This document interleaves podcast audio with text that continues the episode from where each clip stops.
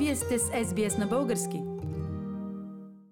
Уважаеми слушатели, продължавам с представянето на млади, интересни и успешни българи.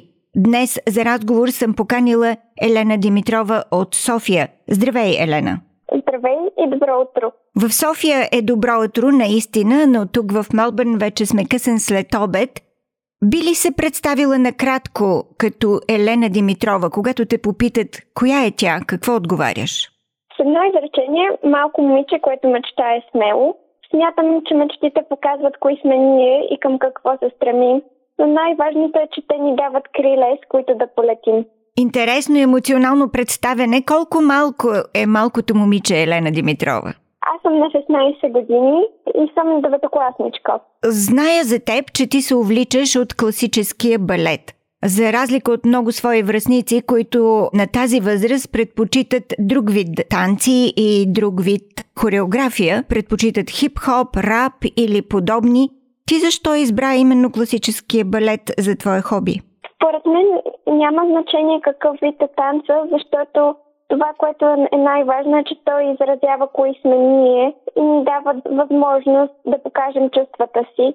За едни това е нещо по-интересно и бунтовническо в някаква степен, а за мен балета просто ми дава възможността да се успокоявам чрез класическата музика и ефирността му ми позволява да полетя. Елена, в балета ти имаш и успехи. Би ли споделила с нас какви са тези успехи? През годините балетът ми даде много. Още на 9 годишна възраст заминах на Киев за обучение от 2 седмици. След това имах възможността да отида в Royal Ballet School, което е едно от най-добрите училища в страната, а на Лакна академия.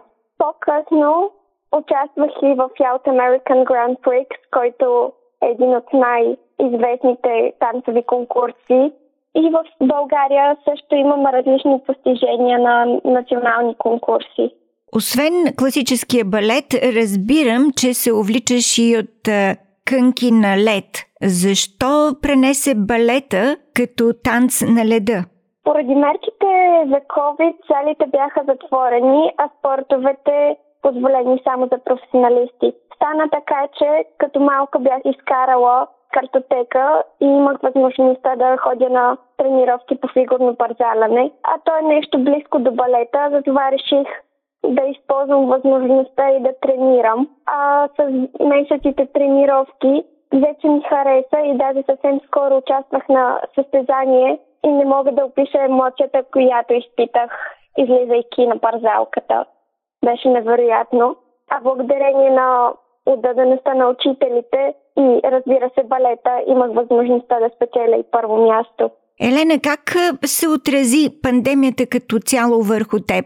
Върху заниманията в училище, върху твоите занимания в балета и, както вече разбираме, и кънки на лед? Като време, като настроение, промени ли пандемията нещо в теб? В началото, както на повечето от нас, и на мен беше много сложно да се свикна с всичките промени. Имаше разочарование от това, че се отменят състезания, пътувания. Но по-нататък установих, че всъщност аз съм отговорна към това, което ще правя през следващите месеци.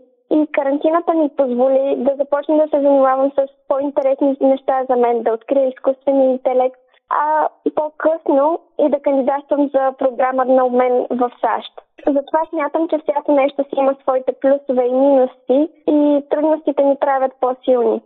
Уважаеми слушатели, разговарям с 16-годишната Елена Димитрова от София, която споделя своите постижения, но и своите мечти. Елена, ти вече спомена за изкуственият интелект. Може ли да ни разкажеш откъде тръгна интересът ти към него и на къде те води този интерес? Разбирам, че всичко е базирано на математиката, така ли е? Да, моят интерес започна именно от математиката. Занимавах се с физика и ми харесваше и психологията. И всъщност изкуственият интелект обединява в себе си толкова много неща и ни дава възможност да експериментираме и да обогатяваме света. Оттам тръгна и мой интерес към изкуствен интелект и смятам това да е моята бъдеща професия.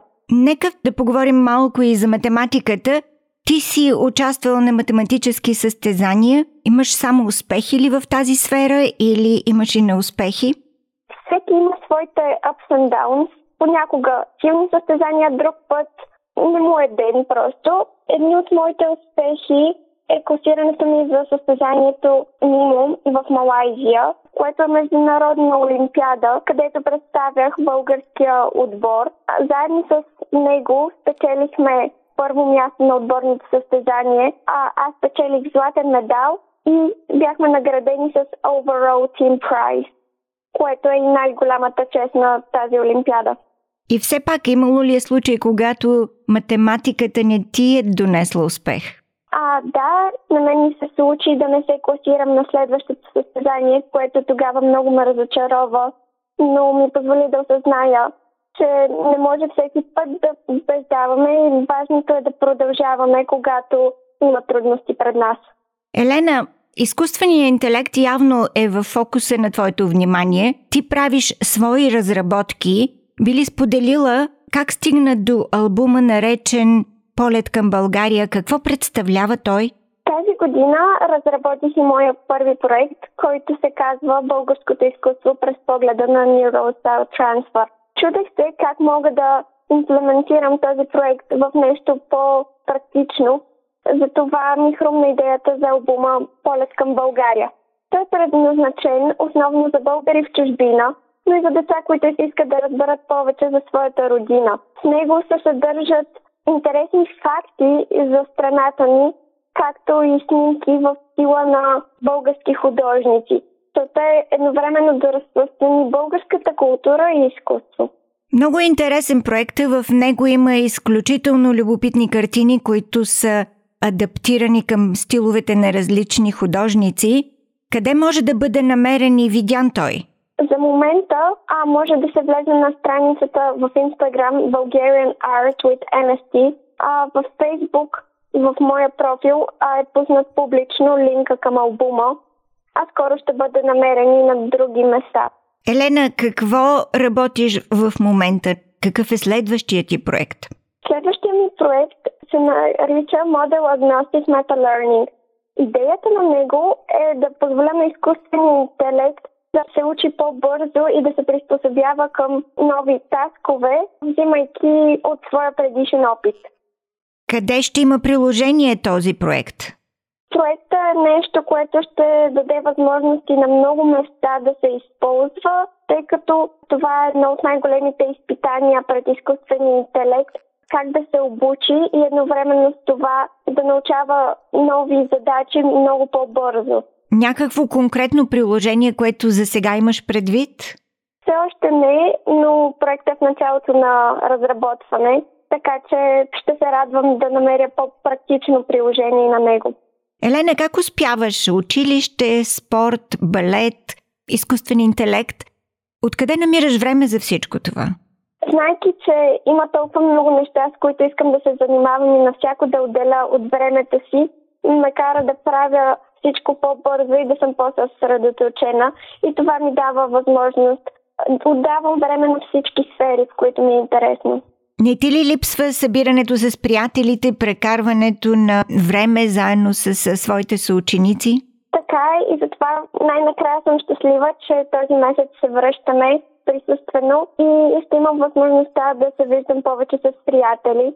А винаги остава и време през уикендите, когато може да излезнем заедно. Елена, занимавайки се с изкуствен интелект, с дигитални технологии, с приложението им в ежедневния живот, намираш ли, че дигиталните технологии имат и негативни страни, когато се прилагат прекалено много и влияят върху начина, по който хората общуват? Да, всяко нещо има плюсове и минуси и завършвайки презентацията на проекта си, всеки път обръщам внимание на това, че което създаваме с изкуствен интелект може да се нарече изкуство, но едновременно с това процесът зад него е основно математика и затова трябва да внимаваме как го използваме. Идеята е не да взимаме работата на хората, което смятам, че никога няма да се случи, всъщност да разпространяваме това, което те правят и да използваме проекта с неговата хубава част. Относно социалните медии и комуникационните технологии, те ни спасиха по време на карантината. Имат своите недостатъци, но без тях никога нямаше да съм способна да танцувам класове от вкъщи, да се запозная с метода на работа на множество професионални танцори, да започна интереса ми с изкуствен интелект. И за всичко това съм благодарна на социалните технологии. Елена, за в бъдеще, това ли ще бъде основната сфера на твоя интерес? Това ли ще бъде професията ти, как мислиш? Мисля, че да, защото много ми харесва да разработвам и да имам възможност да правя света едно по-добро място, да разпространявам своите идеи по интересен начин. Това в далечен план, а сега нека в малко по-близък план. Имаш ли някакви интересни планове за тази или следващата година? Тази година бях избрана да съм част от хората, които заминават на обменна година в САЩ. Така че следващата година да се запозная с нова образователна система, нова култура и нов свят.